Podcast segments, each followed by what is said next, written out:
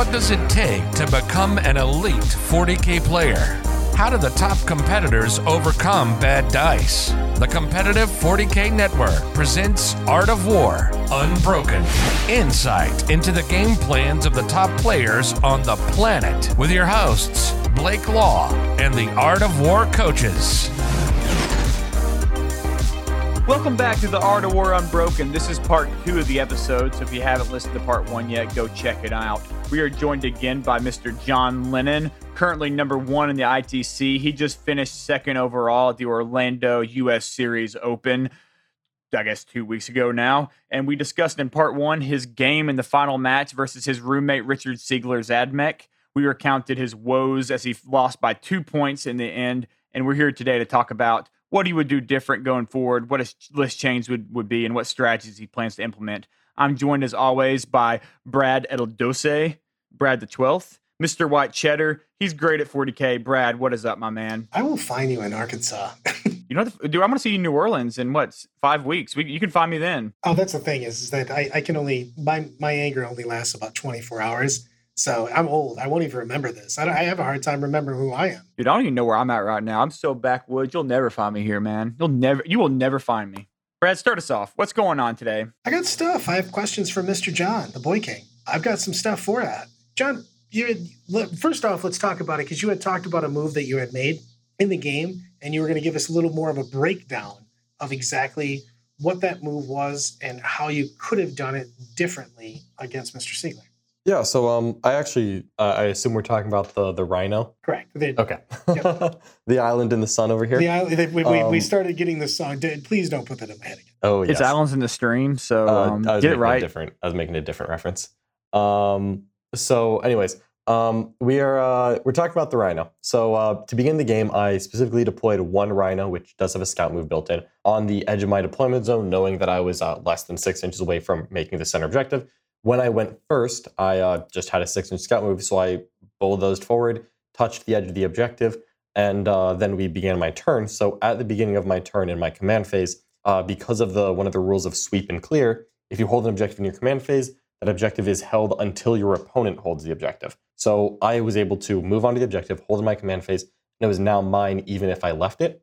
So I uh, just drove my Rhino back. And um, one of the reasons was that going into this game, I knew that it would definitely be a, a bit of a trade fest where we were both going to be uh, putting models uh, onto the center, killing each other off of it, you know, getting our 10s on primary, getting our stranglehold direct assault, denying the other person their 15s. I knew it would be back and forth, and frankly, I didn't want to lose a unit doing it. So by scout moving onto the objective, I um I just got it, left, and then didn't have to spend a unit holding it so that when Richard um, pushed forward onto the objective, he didn't have a soft infantry unit to kill.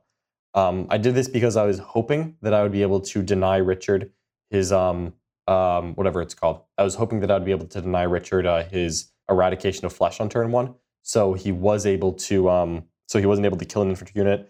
I was able to get both my stranglehold and direct assault that turn, and uh, and we kind of moved on from there. Um, I I that part of the plan I think was perfect. I think that that turn one uh, was exactly what I needed in the center, and I shouldn't have been any more aggressive than that.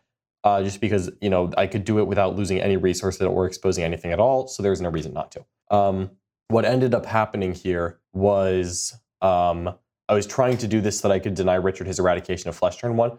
Unfortunately, even though I knew it was possible, I still wasn't expecting it to happen uh, because I hadn't put together all of the Metalica rules that I was individually aware of.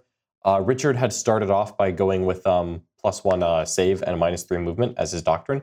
So I thought that I could hide from the Serberys Raiders. Uh, somehow, Richard was able to send a Serberys unit, Raider unit 18 inches and shoot without penalties anyway, because AdMech. Um, uh, I'm sorry, he sent them 21 inches and shot anyways, where he picked the unit, ignored the uh, degradation, then gave it a different doctrine of plus three move, um, ignored that depreciation, and uh, then auto advanced them six where they didn't take a penalty. So, uh, of course, at that point, he uh, went 21 inches, was able to get line of sight to a Dominion on objective, and uh, uh, well, he, he beat me uh, and took killed that unit. Um, got himself three points on eradication of flesh and denied me five on primary. And I think what I should have done was seen that coming. And I, I mean, I was aware Serberys Raiders could be fast, but after he scout moved 12 inches directly away from me, I didn't think he was going to go 21 inches onto my objective again. That's a pretty baller play, actually. Uh, that's that's pretty next level for those listening. You know, like to be able to advance or scout move yourself backwards exactly the distance you need to come back and get that angle. I mean, that you got you got some foresight to be able to make that play. That's pretty smart. Yeah, um, it, it's it's a great play by Richard. Um, I think that, uh, and I I knew all of those things existed. I should have pre-measured exactly uh, how far. Um, uh, I should have pre-measured exactly how far he could go because, like, if you would ask me how far do Serberys rate, how far could a Metalica Serberys Raider go, I would like think for about 10 seconds and then be like 21 inches. But looking at it on the table, I just kind of was like, man, that's so far away. Um, and uh, that's, that's so far. I was like, it's so far away. I'll just hide here so that he has to literally come up around the ruin to see me. There's no way he's doing that turn one. We'll be good. Uh, that is not what happened. It was not good. um, and I think what I actually needed to do was set up both a Dominion and a Retributor squad on the objective, knowing that he could push forward and absolutely kill one, and frankly accepting that he would do that. But by having both on, I could guarantee the objective because one Serberys Raider unit does not kill um, a, uh, a Retributor squad. Um, or I'm sorry, it doesn't kill both. It certainly could kill one. Um, again, you know, these are there's a lot of micro mistakes being made here that I like to go back and analyze. Because I actually didn't think that uh, one Serberys Raider unit shooting would be enough to kill it, but I wasn't factoring in that Metalica ignored the penalty for advancing and firing assault weapons, and I also was not expecting him to put the manipulus buff on that unit so that it got the extra AP.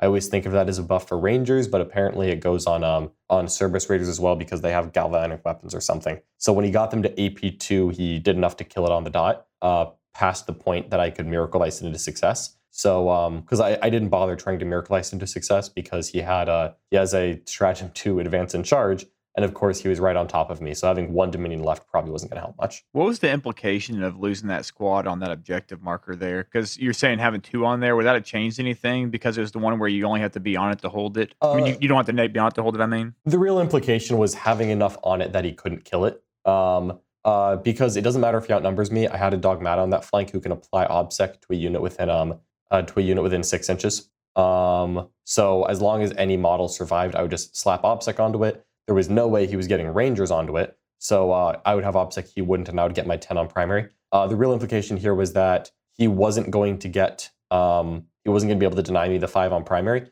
And at that point, there's a question of does he even push forward at all? Because if he's only pushing forward to get kill a unit and get three points and lose a Serberys Raider, he may actually keep the Raiders back. Him pushing up, killing the Dominions um, is an eight point swing because it gives him three on Eradication of Flesh when I had nothing else exposed, and it denies me five on primary. So that's an eight point swing right there. If I cement the five points of that, he may not take the risk just to get three. And at that point, then eight points different. There again, this finishes up as a two point game. There's a lot of different ways that I can look at this game to try to recover those two points. And it'll it'll change how the game goes, but anything I can swing in my advantage gives me an edge that I can try to hold on to. And hey, maybe that's enough over the course of the game. so that he actually snuck in three points there, which I didn't realize because he had the eradication of flesh. So that was his only play he could have made. Well, he probably could have made possibly made others. But that was one of the only plays he could have made to actually score that three points. No, that, that was pretty much it. I had, everything else was thoroughly behind a wall where he could not possibly reach it, or buried inside of a rhino that was behind an obscuring ruin. So I really that that was his only play for a turn one eradication of flesh.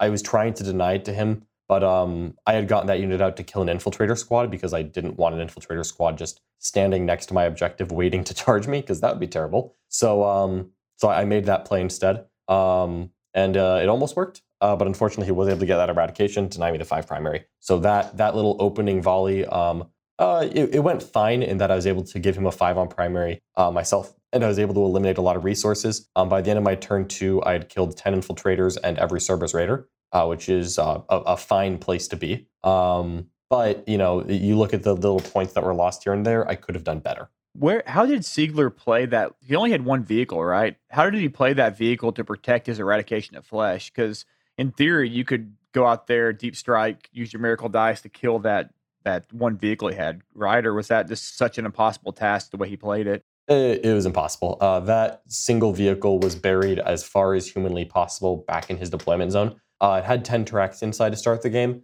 Um, and the threat range of Pteraxii, again for the record, is that they can disembark 3, move 12, auto advance 6, still fire their flamers with no ill effects, and uh, then either spend command points to charge or spend command points to um, leave the battlefield. So he's got 21 inches plus the range of his guns out of that transport. It didn't need to be anywhere near the front line. Um, he buried that thing behind obscuring terrain as far back in his deployment zone as possible. The only way to get through that to that was by killing everything in the way, which frankly was impossible. I, I don't want to say literally impossible, but I have to go through his army, and if I can go through his army and hit that transport, I have won the game in spades. It wasn't realistic. It was nowhere near the optimized strategy, like not even in, in the radar, is what you're saying. No, um, yeah. Richard just has to do his due diligence of like, okay, how far uh, can the meltagun, the multi meltas go? Can they shoot this? No. And as soon as he does that, I'm like, yep, you're right. I can't shoot it. We're going to move on with our lives. This isn't happening as long as you do your job. And sure enough, he never gave me the easy opportunity to, to shoot it.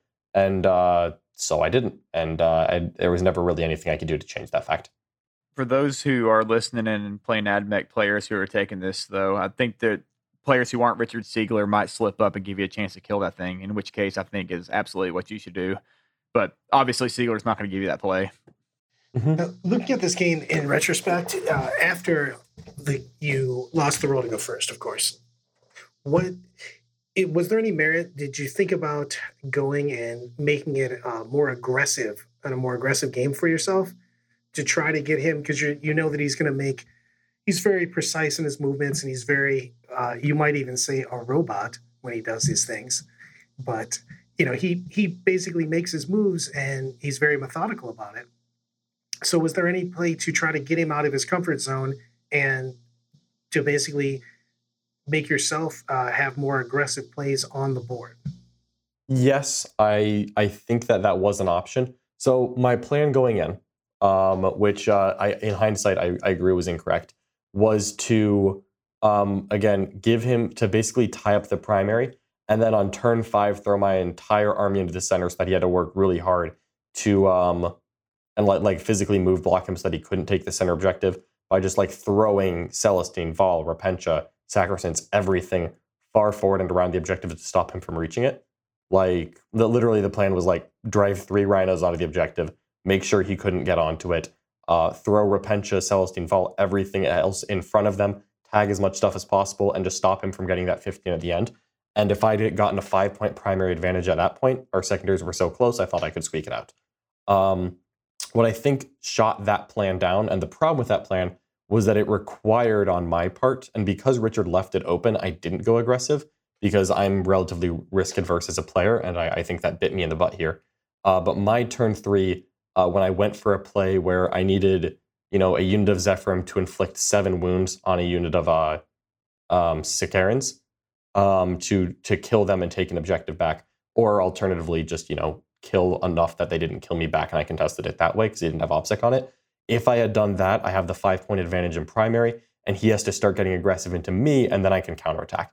And I was trying too hard to stick to plan A when I should have accepted that I needed to go with plan B, because plan A is get an advantage, draw my opponent out into it. It was possible, and uh, I think you know the way Richard ended up screening and positioning his units, um, which was good but not perfect. I had a chance to exploit it. Unfortunately, required things go my way. And uh, to be clear, this is not a blaming the dice instance because I don't have any rerolls or any buffs that I can apply at this point. But I went in with Zephyrim, I into this, you know, this wounded infiltrator unit. Um, on average, do I kill it? Yes, but I didn't have anything to back up average. Where when it didn't happen, and then he put a bunch of strats in, he spent three CP on uh, Tesla on fives, plus one attack, a different plus one attack, and suddenly he was hitting on twos and then um, suddenly two infiltrators like casually dropped 15 wounds on his Zephyrim squad and just er- eradicated them. Um, but when I made my game plan, hope that things go average and don't have a backup plan if they don't, because um, my backup plan unfortunately was being out of position. Uh, I should have not made that my plan because when something went against me, I didn't really have a I didn't really have a safety net.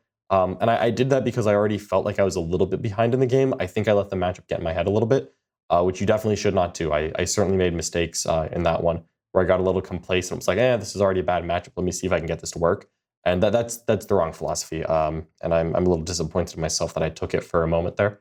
Um, I think that in hindsight, that that plan was a bad one because yeah, if things don't go my way, I my backup plan is wait for Richard to make a mistake, which I'm fully aware he's not going to give me an easy one. So when the uh, the Zephyr went in, didn't kill that, and he got a 10 on primer when I was planning on getting uh, giving him a second uh, in a row five. Suddenly he didn't have to come out, and then I had kind of positioned my army too far back because I was I was trying to force Richard to come to me because that's where my army strength is, and I was trying to force that to happen. And when one thing didn't go my way, suddenly it's like, well, I don't have to do it, so I'm just going to wait here outside of your threat range for another turn. And then it's like, ooh, I am not inflicting damage fast enough to get through him. Um, and that's exactly what happened. That same turn, I didn't put Celestine forward as far as I could have, so I wasn't in range to heroic every part of the objective. And I, I did that intentionally. Like I knew going in, I could put her more aggressive, but I'm going to put her farther back so that when Richard has to go aggressive into me, I'm farther back and it's a longer charge for him. And you know, just in case I could get him to fail a charge. But then when I failed my end of making him go aggressive, which was the Zephyrim, which cannot reroll anything, failing to kill infiltrators, suddenly I was too far back because now he could just send off a five man unit of uh, Rangers. He auto six advance them because that's an amazing stratagem. And then all of a sudden there was one obsec model on the objective and it wasn't mine. So that was the only aggression he had to do that turn. He basically got to take a turn off, stay outside of my threat range, and then I had one less turn to chew through him before the end game. It's funny you say uh, the average dice thing because you know that's like the number one thing you hear 40k players say is, "Oh man, I just wanted average dice. That's all I needed."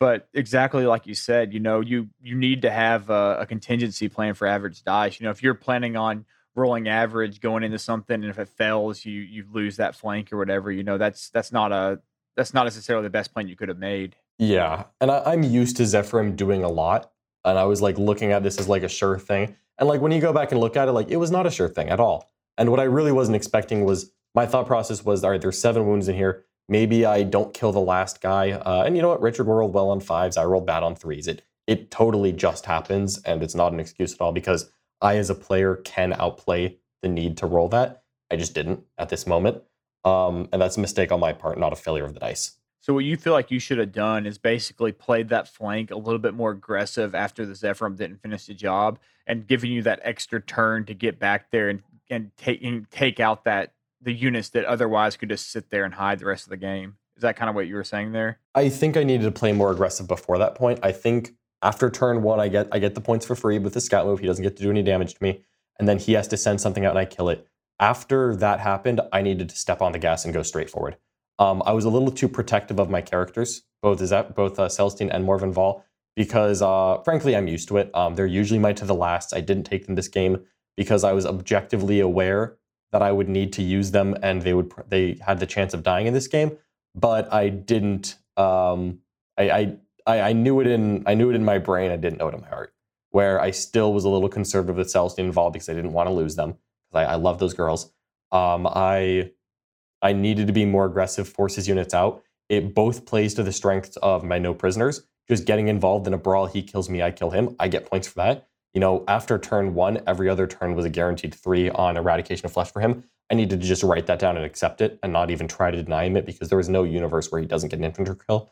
Once I start putting Zephyrim and Seraphim and Repentia in the midboard, he's getting it every turn. At that point, I, I accept my life and move on. So I need to get my no prisoners up to the same spot, which involves drawing his units out and giving sufficiently tasty bait that he has to. Otherwise, you know, Celestine Morvenn Vahl is going to come kick his butt and kill him.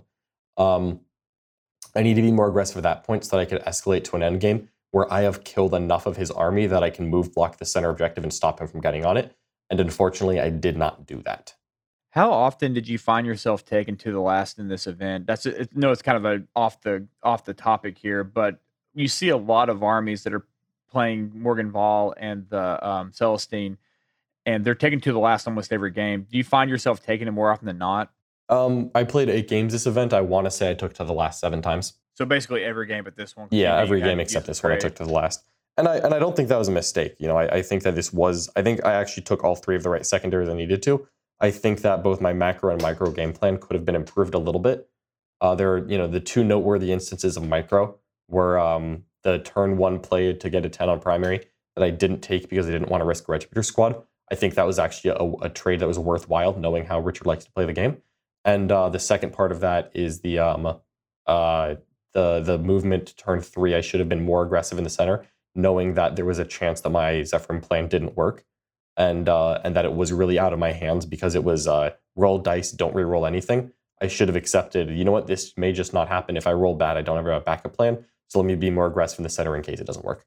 Now I heard you're going to a team event in September, and there's going to be possibly, hopefully, differential scoring. Now you're bringing your sisters. Now, in that tournament, if they go differential and you're typically in a situation where you just want to win with your sisters, you know what I mean? You're complacent with the fact that you're going to be able to outplay because sisters give you so many options. And with that many options, being a great player, you're usually able to just find that right option and just give yourself the win. Are you looking at anything different into the team tournament to try to extend that differential out to be uh, basically to get larger wins in the team term in team format. Brad, can you explain what differential scoring is for those listening before we move forward here? Perfect. Well, there's a couple ways to do it, but the, the basic way is, is that your team, whether it be four people, five people, whatever the team format is, is looking for X amount of points, whether it be a differential point. So they basically say, John and I play, I score 100, John scores a 10 because he painted his army and then I would get a 90 point differential. So that goes for the whole team. And then if the whole rest of the team, you know, lost by 30, then you get a, composite score of the differential for each and every game played. So five games played at the Las Vegas Open, you'd have five games. You take that differential from each game and get a total for the excuse me for the uh, the match. So that gives you what your score is for that. And they usually have it set up so that you have to get X amount 10 points, 20 points, 30 points, whatever it is for a win. Uh, and then if you get a certain price, is a draw on that. So that is differential. All right. So uh, on to the question then. Um, I I don't think I would change much here. Um, I actually I really love my list the way it is. Uh, I don't think the scoring is actually going to change much for my list. Really, what I would look at for the Las Vegas teams is I'm considering going heavier onto uh, some of the units like Repentia that are a little more matchup specific because you can tailor your matchups a little bit where Repentia are very, very good at punching people and very, very bad at getting shot. So I don't go too heavy on them. I basically have enough that I can outflank one squad and put the other in the Rhino anytime I play against indirect fire, um, which I did in uh, Game Seven, you know, against uh, Mark Seldari, um, so that I don't have to have Repentia on the table if if I don't have to. The extra Rhino makes a big difference into things like you know Sean Nayden's mixed Eldari with Reapers, or uh, or you know Marks and nine, uh, you know night spinners, spinner weavers, shadow weavers, Eldar indirect platforms that have a name. Shadow I'm sure. Weavers. Yeah, was, they, they have was, a name. I was really hoping that you would continue to name them over and over again. I can do the Shadow. Specters, I believe, aren't they? no, no, the indirect platform is what we're talking here. But, the little, um, little anyway, flyer boys. yeah, the little little zippy zippy The, zippy the zippy zappy zoop. guys are Shadow Specters. The platforms are Shadow Weavers. There's, Exactly. there's a lot of shadow going on right now. There is. Um, so uh, to illuminate that further, um, I think that I could go heavier onto fast melee that doesn't like indirect fire in a team format because hey, I can, you know, when I do the pairings, I can be like, hmm, this person has a lot of indirect fire. Brad, go play that. I'm going to wait over here. This person doesn't have indirect fire. Yep, that's me. I'm going in. And that's a huge thing about the team tournament. That's kind of why I asked on that one. It's just there's so many you can go more, so much more skew into that. So when you look at sisters, where would you put them as far as a lot of people want to know? Obviously, we'll go into two two part in the question here. Your your good and your bad matchups, and what do you think about the book as far as where would you put it as a like a tier list kind of thing? It does have a lot of options, and it is a very high ceiling, but it has a very low floor. Yeah. So um, as far as um, as far as the tier goes, um, I'll answer that one first. I think sisters are solidly an A minus, where they are better than the majority of the field. They have a lot of play and they reward people who are practiced with the army. Um, my first several games with the Sisters Codex were me getting absolutely dumpstered by uh, some fellow Art of War team members who were telling me that I was doing everything wrong.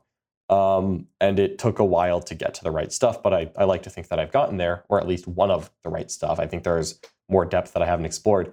But um, I don't think that the Codex is as strong as, um, uh, say, uh, AdMech or Drukhari. Uh, if I were to do a power ranking, I think I would put Sisters as either third or fourth. Um, but uh, kind of kind of right in that tied for third spot and uh, solidly behind AdMech and Drukhari. However, I do not think that those matchups are unfavorable. I actually think that Sisters, when they are played as well as possible, have a slightly favorable matchup into both. Um, they have a slightly favorable matchup into Drukhari and about an even one into AdMech, which right now is about all you can ask for. Um, I think I've played some. Uh, ooh, it's it's a lot. Um, sorry, I'm doing head of math real quick. Okay, I've played, I believe, 22 tournament games with my uh, with my Sisters of Battle, and so far I have two losses, and they are both to AdMech. But I've still beaten AdMech. Um, I want to say uh, four times over that stretch. So I don't think that it's you know necessarily a bad matchup, but it is it is definitely a challenging one that uh, will punish you for making any mistakes at all when we talk about like playing in the different archetypes for people listening, you know, you're talking about shooting armies, punchy armies, and just like or a mix in general. Are there any ones in particular that you feel like are good or bad? Like you talked about the indirect being bad for Repentia, for example. Are there any any matchups that you feel like are unfavorable or very, very, very favorable for you? I actually think I'm favored into any balanced army. I worry about very skewed shooting lists, and I worry about very skewed melee lists. Um, so like I'm a little bit nervous about a Vanguard veteran rush from White Scars. Um, but I'm not as worried about like, you know, 15 Van Vets as part of a, a normal Space Marine list with a couple Dreadnoughts. I worry about Dreadnought spam, but I don't worry about two or three Dreadnoughts. Um, Admech is prone to doing very extreme melee or very extreme shooting. They can do both very well. And that makes me nervous, but against extreme shooting, the bodyguard shenanigans I can pull off, which I actually haven't mentioned yet, um, can be very powerful and can give me an edge. And again force my opponent into that uncomfortable state of like, ooh, if I do nothing, I'm going to lose this game. Therefore, I need to come do something. And then they get close to me to do something, and then I, I punch them and shoot them and flame them and, and all the other fun stuff. So you you kind of have the tools to deal with the parts you can deal with, and you have the chaff and stuff to kind of deal with the parts that maybe are not favorable for you. That's kind of what gives you a, an edge on the balance matchups. Would you say? Yeah, exactly. My list does everything, and I'm very well practiced with it at this point and I can usually exploit the couple of uh, advantages I have in consistency because uh, there's always a little bit of an element of what if. Where like, okay, I can come out and shoot this dreadnought, but what if I roll all ones on damage? Not to worry, I've got a six in the pocket. I will not roll a one on damage if he fails to save. Um, to give the to give the old boy king some props here, I actually think that GW did a great job with the Sisters Codex in the fact that it has basically an uncapped ceiling for amazing generalship, And he's John shown throughout the year that he's just crushing with it, with that. But it's one of those armies that there's a lot of viable armies to play out of Sisters, which is why I think it's a great codex. But also, it is definitely not just a pick up and be at the top table army. So I have to give you props. Yeah, uh, the Sisters win rate, I, I think is uh, I think that they're I think that the fact the codex is better than its win rate because um you know it has a high ceiling if you're willing to go through the the growing pains of learning the army because it is it does play very different than the last sisters codex despite superficially looking similar it, the changes that were made force it to be different um, and I, I, think for the better and i think closer to my playstyle i've really really enjoyed the changes they made but um, you know it, it, they took away some of the strengths of the last book gave uh, some buffs to the weaker parts of the book and uh, you kind of have to find the gems in the rough there um, but I, I love the army just because of how it it forced me to master it. This was not something that I was able to pick up and do really well with the first time I played it. This, you know, Drukhari, my first game, I accidentally tabled uh, Jack Harpster on turn two before either of us realized what Drukhari did. Uh, Sisters, um, I got smashed the first time I played. Tell us a little bit about these bodyguard shenanigans. I know we've seen it on a lot of tables floating around. Yeah, absolutely. So, uh, ye old bodyguards. Um, basically, the, the Celestine Sacrosancts are a wonderful 131 point unit that costs one point more than my Retributors, making them my third to the last, and a great unit to shove behind a wall. Uh, their bodyguard rule is that any character within three inches, uh, it's any uh, order or sanctified character, so uh, it applies to both Celestine and Vahl, uh, within three inches cannot be targeted by shooting attacks. Um, I know that the frontline gaming events have ruled that this doesn't work in Overwatch, so uh, you I won't take advantage of that. But in actual shooting, um, it it just works. You can't be shot, period. So you can do something with Celestine where you take her Gemini and you daisy chain them out, and you can end up holding an objective that's about 12 and a half, it's like 11, 12 inches away from the Sacrosancts with Celestine and not be targetable. So anytime there is a ruin within 12 inches uh, of an objective, you throw those Sacrosancts up against the wall. You say, "This is where my bodyguards live," and then Celestine's Gemini number one sits two and a you know two and a and a half inches from them. And then two inches up is another Gemini, then two inches up is Celestine. And you've got a 32, a 32, and a 40 mil base there. And then all of a sudden, Celestine is just touching an objective and it's yours. And if your opponent wants to come contest it, she heroic six inches, you know, hits them in the head repeatedly with a sword, and you move on with your life. Yeah, that seems pretty pretty freaking good. I didn't realize you get daisy chain like that. That's pretty that's pretty strong for sure. Yep, it's a great way to uh, hold objectives, and it's a great way to force action out of my opponent because I can literally, you know, usually there's one objective that you can hold from out of line of sight, and then you do, and then there's a second objective that's not actually on a ruin, but it's near it, and then you throw the Saxons in the ruin, Celestine on the objective. She plants herself in the center. Maybe Morvenn Vahl sits with her, also being bodyguarded, so you can get a little bit of shooting action done. And you get to be like, hey, I'm on two objectives. I'm shooting you with Morvenn Vahl with full rerolls, and I'm going to get a 10 on primary without you being able to shoot me.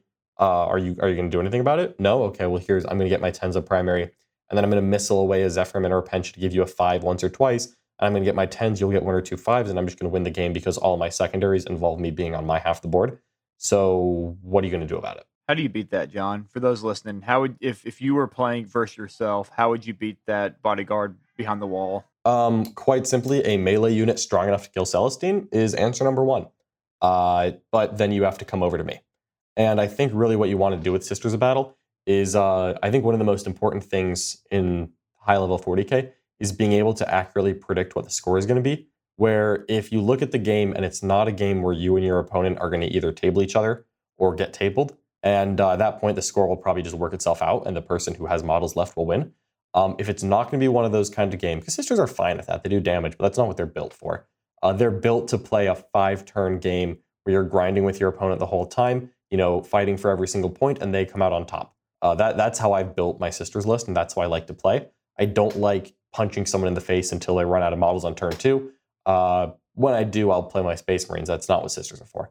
So make a projection of what sisters are going to get on their points, and then look for ways to disrupt it. Like if they take stranglehold, look at how to deny it to them.